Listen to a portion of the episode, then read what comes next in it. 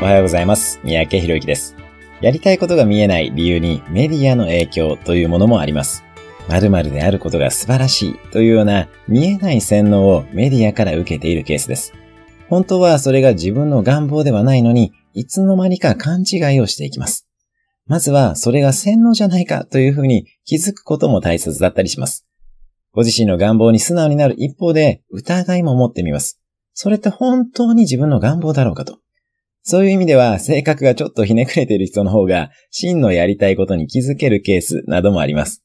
中学や高校時代にやんちゃだった経営者もたくさんいらっしゃいますし、今では私自身大いに反省していますが、私自身も校則は守らない生徒の代表のようなものでした。